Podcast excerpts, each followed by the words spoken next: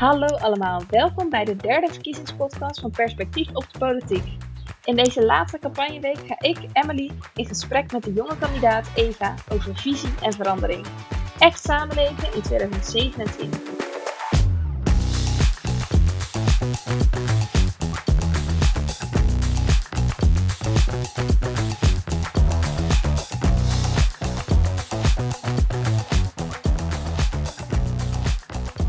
Nou, welkom Eva bij uh, deze podcast. We zitten vandaag even digitaal met alle drukte van de campagne ook natuurlijk. Uh, voor de mensen die jou misschien nog niet kennen, kan je jezelf even voorstellen. Yes, ik ben Eva Kerklaan van der Beek. Ik kom uit Wierde, dus uit Twente, is het mooie Overijssel. Daar uh, ben ik altijd heel trots op. Ehm, ik ben getrouwd en ik doe eh, mijn master aan de Radboud Universiteit. Uh, op het gebied van politiek, filosofie en een mengeling met uh, klimaatethiek. Dus dat doe ik. Um, en daar hou ik me in het dagelijks leven vooral mee bezig. En dan ben ik uh, burgerlid in de provincie Overijssel. Dus dat is ook heel leuk. Nice. En hoe zou je jezelf voorstellen in drie woorden? Het eerste woord, wat ook iedereen altijd gebruikt, is dat ik heel visionair ben. Dus ik denk altijd na over wat is de visie ergens achter? Wat is vooral het idee op de lange termijn? Zeker in de politiek zijn we heel veel bezig met, oh, wat willen we op de korte termijn hebben? En wat is daar handig in? Waar moeten we nu op reageren? Maar eigenlijk wil je denken van, oké, we staan nu hier, we willen uiteindelijk daar komen. Hoe gaan we er komen en hoe doe je dat gedegen? Dus visionair is daar altijd het eerste, eerste ding. Ik vraag ook altijd de mensen, wat is de visie hierachter? En heb je een visie? Um, daarbij ben ik um, heel gedreven. Dus als ik zie dat er iets moet gebeuren, dan wil ik ook dat het gebeurt en wil ik dat het goed gebeurt. En mega doortastend. Dus ik ga altijd naar de onderste laag om te kijken van oké, wat zit eronder? Kunnen we nog verder doorgaan? Zit er een bepaalde problematiek achter waar je naartoe wil? Um, dus dat zijn wel echt de drie woorden die mij het meest omschrijven, denk ik. Ja, je zegt dat je heel uh, visionair bent. Is dat dan ook de reden dat je de politiek in bent gegaan? Um, ja, grotendeels wel. Ik heb altijd gezegd, als je ziet dat er verandering nodig is, of je wil dat het verandert, begin dan bij jezelf. Dus we kunnen altijd heel makkelijk zeggen, oh, ik vind, ben het hier niet mee eens, of ik wil dit anders, of um, nou ja, alles wat daarbij komt kijken. Maar als je zelf al die stap niet zet, ja, dan gaat die verandering nooit komen. Um, dus dat is echt mijn, mijn grootste drijver, dat ik denk, ik zie dat er verandering nodig is, ik wil die in gang zetten en ik wil nadenken over hoe kan dat, hoe kunnen we dat met aandacht voor mensen doen. Um, en daarnaast ook echt heb je naaste lief. Dus doe het niet voor jezelf, maar doe het voor de ander. Een beetje dat idealistische beeld. Um, maar ik denk dat dat ook wel weer tekent waarom ik bij de ChristenUnie zit. Maar altijd hoopvol blijven van waar wil je heen. En ja, kun je iets mooiers krijgen dan dit? Of kun je er in ieder geval aan bijdragen? Um, dus dat zijn wel mijn grote bewegingen om in de politiek te blijven. Maar stiekem ben ik er gewoon ingerold, als het ware. Dus het is het niet dat ik dacht, ik heb mega grote ambities, ik moet het doen. Maar was er iemand die zei, oh, dit is echt wat voor jou, moet je doen. En zo ben ik er ingerold. En uiteindelijk wel met overtuiging ingebleven. Ja. Mooi om te horen. Ja, je zei van, uh, ja, er is verandering nodig.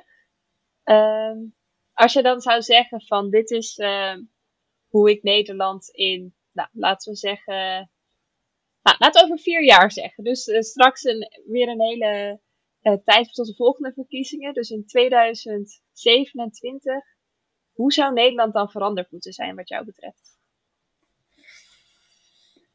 Um, idealistisch gezien hoop ik dat we weer gaan naar echt een samenleving waar echt het woord samen weer terugkomt. We zijn zo extreem individualistisch geworden dat ik denk, jongens, Waar zijn we mee bezig? Hebben we oog voor de medemens? Nou is het mooie dus dat ik uit Twente kom en in Twente is noberschap echt mega groot. Um, dat is ook het, het meest karakteristiek hier.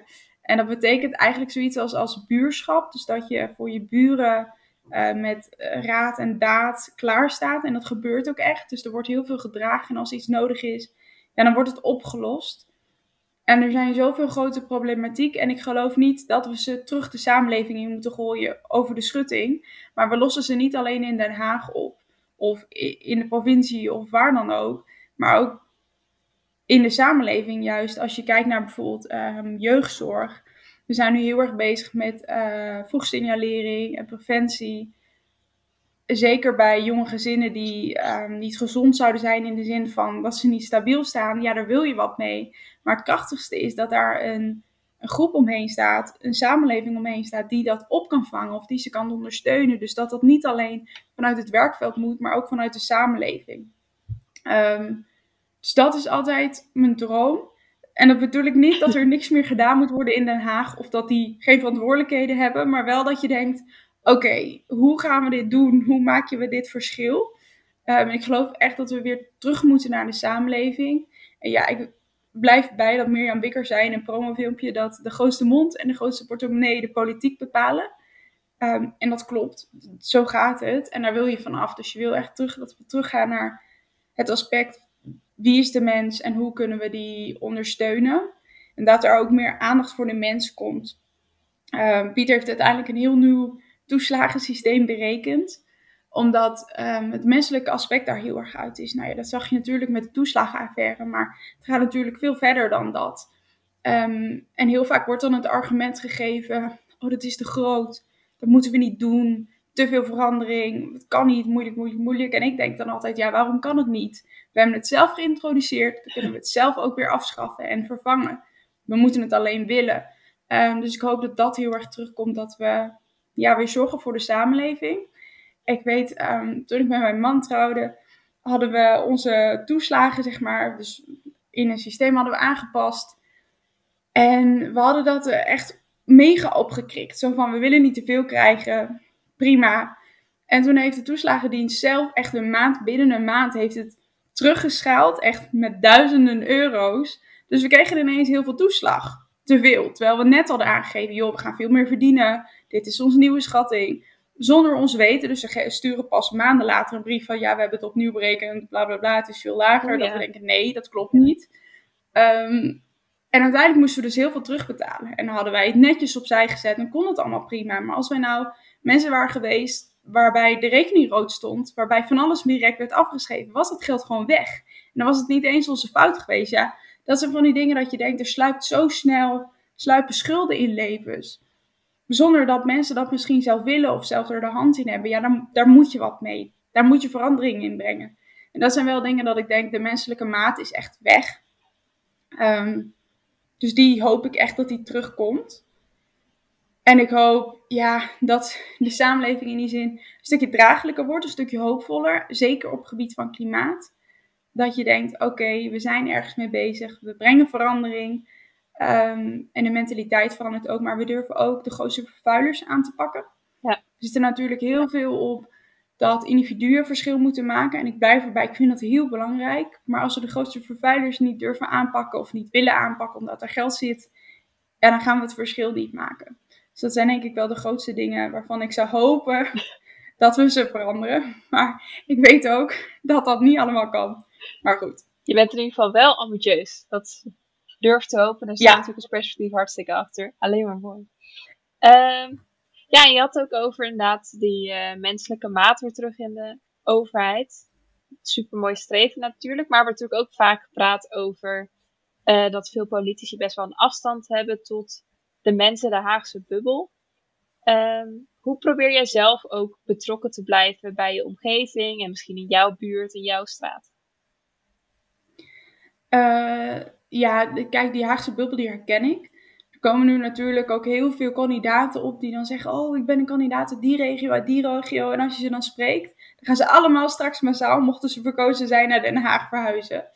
En ik snap het wel, want het is echt, het is een heel eind reizen. En je wil in die zin ook bij je familie zijn of uh, wat dan ook. Maar dan verlies je een soort van die connectie met je, met je regio. Dus ik vind het altijd heel belangrijk dat je in die zin in je regio blijft wonen. Dus wat ik zelf altijd probeer is om in gesprek te blijven met mensen, zowel in je bubbel als buiten je bubbel. Hoe moeilijk het ook is om buiten je bubbel te treden. Um, maar ook eens de andere groepen op te zoeken. En altijd benaderbaar te blijven. Dus um, niet weg te duwen van, oh, dit is gek. Of ik ben ik het meteen niet mee eens. Um, en het scheelt, ik woon in een regio waar de benaderbare altijd wel gebeurt. Dus dat is fijn. Dus mensen bellen je heel snel even op van, hey, hoe zit dat? Of klopt dit wel? Of ben ik het hier wel mee eens? Hoe zit dit? Ehm, en dat houdt jezelf ook heel scherp. Dus ik denk dat je ook ehm, in die zin aan reflectie moet blijven doen. Dus je moet ook kunnen luisteren naar die, die mening uit je omgeving. Soms klopt die ook niet. Want mensen zullen altijd vanuit hun eigen emoties ehm, handelen. En dat is geheel begrijpelijk. Maar de politiek moet juist al die emoties op een rijtje zien te krijgen. En daar een soort balans in zien te krijgen. Van oké, maar wat weegt nu elke emotie? Um, dus soms is het niet altijd in die zin nuttig. Maar er zit altijd een reden achter die emotie. En die leert je wel degelijk wat. Dus daar moet je wat mee. Um, dus dat probeer ik altijd ook te reflecteren van oké, hoe heb ik gehandeld en wat kan ik hier dan het beste mee? Um, en soms moet je heel hard zijn en soms juist niet.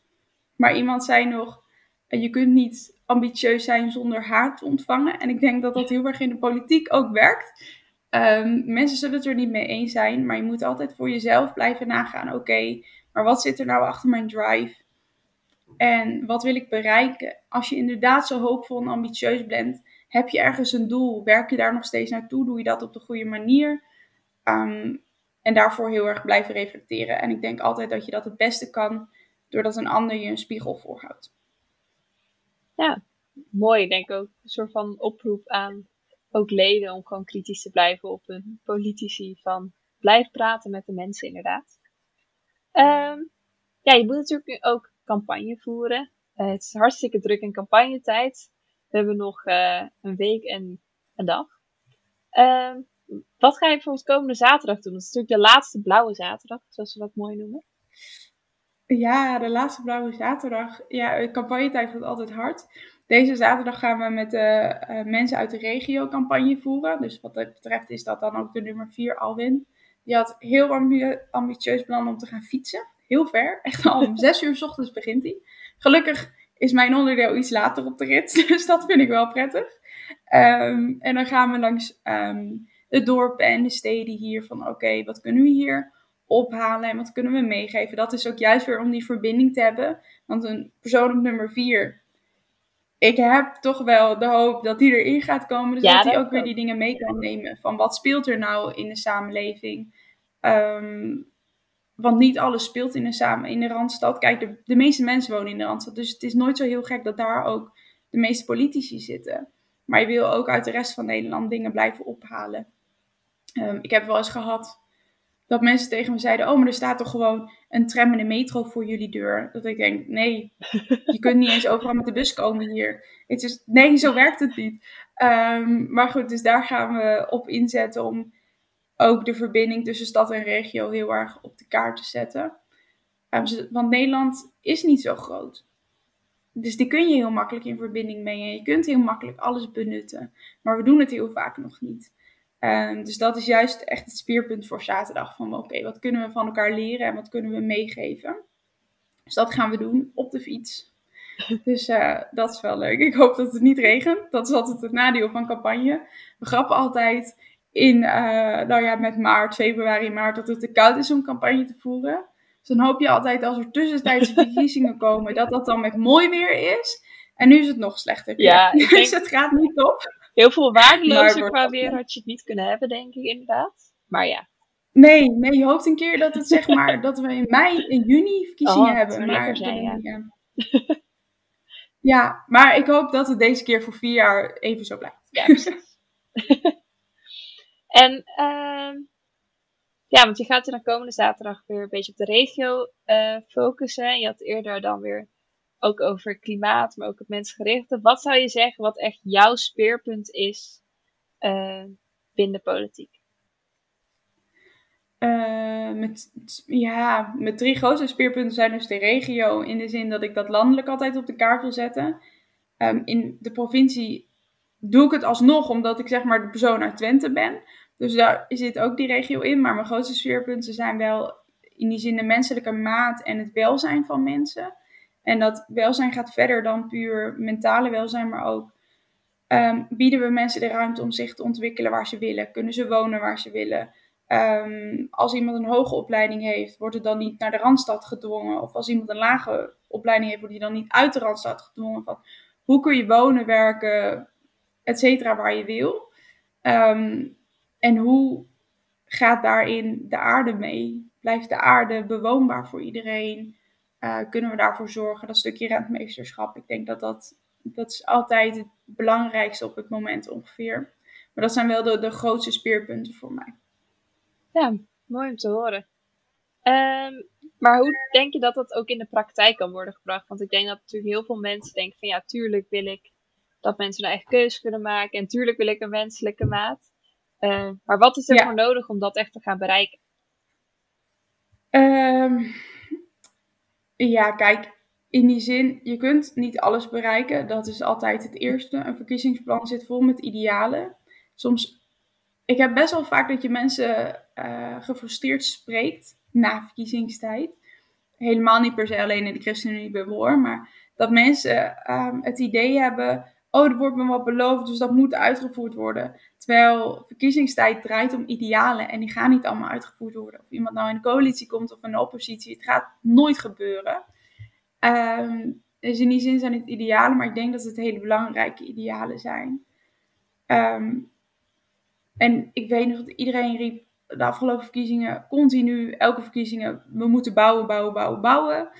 Um, het nadeel is, we kunnen niet zoveel bouwen. Dat heeft onder andere met stikstof te maken. Maar we hebben ook te maken gehad met dat het materiaal niet beschikbaar was. Of dat er uh, niet genoeg mensen in de bouw werkten. Nou ja, van allerlei zaken. Dus er zijn best wel altijd factoren die meespelen waar je geen invloed op hebt. We willen allemaal bouwen, maar de praktijk is dat het daar vaak niet toe leidt. Of dat het niet betaalbaar is.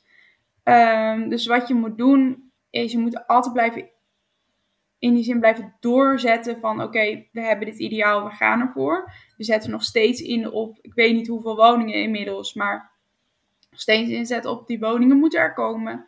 Um, maar dat is, is een soort van ideaal. Ja, hoe wil je het dan bereiken? Je moet stapjes zetten tussendoor. En je moet ook keuzes leren maken en durven maken. Als je radicale plannen hebt, moet je ook uh, in die zin het kunnen betalen met andere radicale plannen, want alles kost geld. En soms beloven we heel veel in verkiezingstijd zonder dat we hebben doorgedacht van oké, maar waar gaat het geld dan weg? Um, als we meer geld willen in de mentale zorg, überhaupt in de zorg, willen we het betaalbaarder houden, willen we het toeslagensysteem op de kop zetten. Ja, waar gaat dat geld dan naartoe? Um, ga je inkomenswaarde belasten? Vind ik altijd een hele mooie. Dus de hele grote vermogens meer belasten. Uh, ga je de zware bedrijven meer verlasten? Als je um, juist een beloningssysteem wil in het klimaat. Dus wil je um, groenvoorzieningen bijvoorbeeld belonen. Ja, dan zou dat ergens weg moeten. Dus dan moet je eigenlijk zeggen: bedrijven gaan meer belasting betalen. Zeker de vervuilende bedrijven. En dat komt ten goede van compensaties of inzet op uh, preventie. Nou, preventie is eigenlijk al niet meer te doen, maar maatregelen. Um, dus dan moet je dat durven doen. Dus dat betekent wel dat je radicale plannen moet hebben. Verder, ja, de menselijke maat. Je hoopt ook dat er meer mensen bijvoorbeeld op bepaalde plekken gaan werken. Dus je moet dan juist weer banen gaan promoten. Dus het gaat altijd heel ver door van hoe kun je daar komen. Uh, want ze willen dat de zorg aanpast en dat de wachtrijen verminderen. Ik weet mensen die staan op de wachtrij, maar die staan nog 26 weken op de wachtrij en die zeggen, ja, ik zie het leven eigenlijk echt niet meer zitten en die 26 weken, dat red ik gewoon niet. Ja. Maar er zijn geen mensen, zeg maar. Er zijn geen mensen die die zorg kunnen bieden of niet genoeg. Want je moet je voorstellen, je staat niet met een reden 26 weken op de wachtlijst. Niet van, nou ja, jij moet nog even wachten. Nee, er staan zoveel mensen op die wachtlijst daartussen dat het zo lang duurt. Um, dus daar wil je verlichting in. Dat betekent ook dat je vooruit moet gaan denken in bijvoorbeeld preventie. Van hoe ga je dus gezinnen ondersteunen, zodat je zorgt dat er in ieder geval minder uh, jongeren in probleemsituaties gaan komen. Of minder kinderen in probleemsituaties gaan komen, omdat die gezinnen al vroeger eruit zijn gepikt. Dus dat het probleem veel minder groot is. Betekent niet dat je het nu allemaal op kunt lossen. En dat kan helaas ook niet, maar wel dat je het voor de toekomst minder zwaar maakt. Uh, dus dat zijn allemaal stappen die je moet zetten. Daarbij moet je altijd heel hoopvol blijven. Maar het probleem lost zich nooit vanzelf op. En dat is het jammer. Je wil eigenlijk een soort toverstokje hebben waarbij je zegt: Oké, het is opgelost, het is klaar, we hoeven het er niet meer over te hebben. En dat is gewoon niet zo. We willen bouwen, maar stikstof blijft een probleem. Ja, dat blijft ook wel zo. Dus je moet keuzes gaan maken: wat kan wel, wat kan niet. wie kunnen er wel, wie kunnen er niet. Uh, er komen superveel buitenlandse studenten en dat gaat alleen maar groeien. Ja, wat doe je daarmee? Durf je daar een stop op te zetten of in ieder geval een rem op te zetten, zodat je eigen studenten wel gehuisvest kunnen worden en wel een plek kunnen krijgen op de universiteit? Ja, dat zijn allemaal keuzes die je in die zin moet durven maken, want anders verandert het inderdaad niet. Ja, ja ik denk dat het ook heel erg past binnen wat uiteindelijk echt de taak is inderdaad van politici. Van er zijn zoveel belangen en zij moeten ze uiteindelijk wegen. Dat maakt natuurlijk ook allemaal heel moeilijk. Um, ja, want ja, de politiek is best wel moeilijk. En toch heb ik voor gekozen van ik ga als jong iemand wil ik op de lijst staan. Um, waarom heb je die keuze eigenlijk gemaakt? Um, ja, een goede vraag. Ik heb namelijk al vaker op lijsten gestaan en elke keer blijf ik het mezelf afvragen van wil ik in de politiek blijven? Wat doe ik in de politiek? Uh, ik heb lokaal op twee gestaan, ik heb uh, provinciaal op vier gestaan. Dus in die zin zet je elke keer, moet je ook bewust zijn van wat doe ik in de politiek? Uh, ik vind ook dat je altijd moet afvragen wat doe ik bij een partij? Um, maar nou ja, ik blijf het belangrijk om het verschil te willen maken. En dat er diversiteit is. Um, kijk, een lijst, zeggen mensen, is altijd om stemmen te winnen. En dat is absoluut waar. Maar je bent ook een soort van kennisbak voor politici. Waar ze altijd even kunnen terugvallen op die lijst. Van, oh ja, wie hadden we daarin? Um, kunnen die ons advies geven? En als we allemaal als jongeren gaan zeggen, nee, gaan we niet doen. Ja, wie gaat dan nog input geven?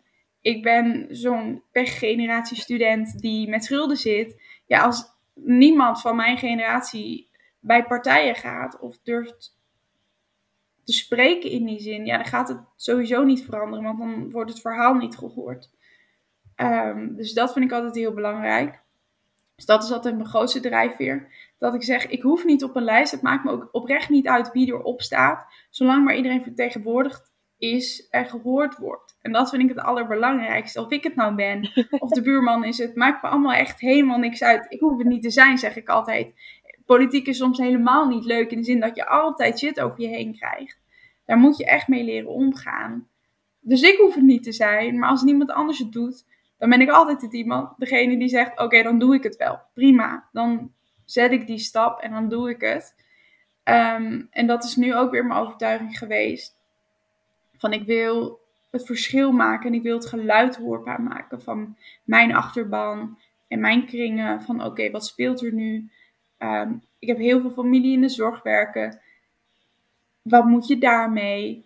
Um, dat soort zaken, ja, die wil ik altijd blijven aankaarten. En dat vind ik heel erg belangrijk. En ook dat het goed verspreid is door Nederland. Inmiddels zijn er nu wat meer Twentse kandidaten, maar ik vind dat altijd een hele belangrijk van oké, durf je het geluid hoorbaar te maken en je daarvoor in te zetten.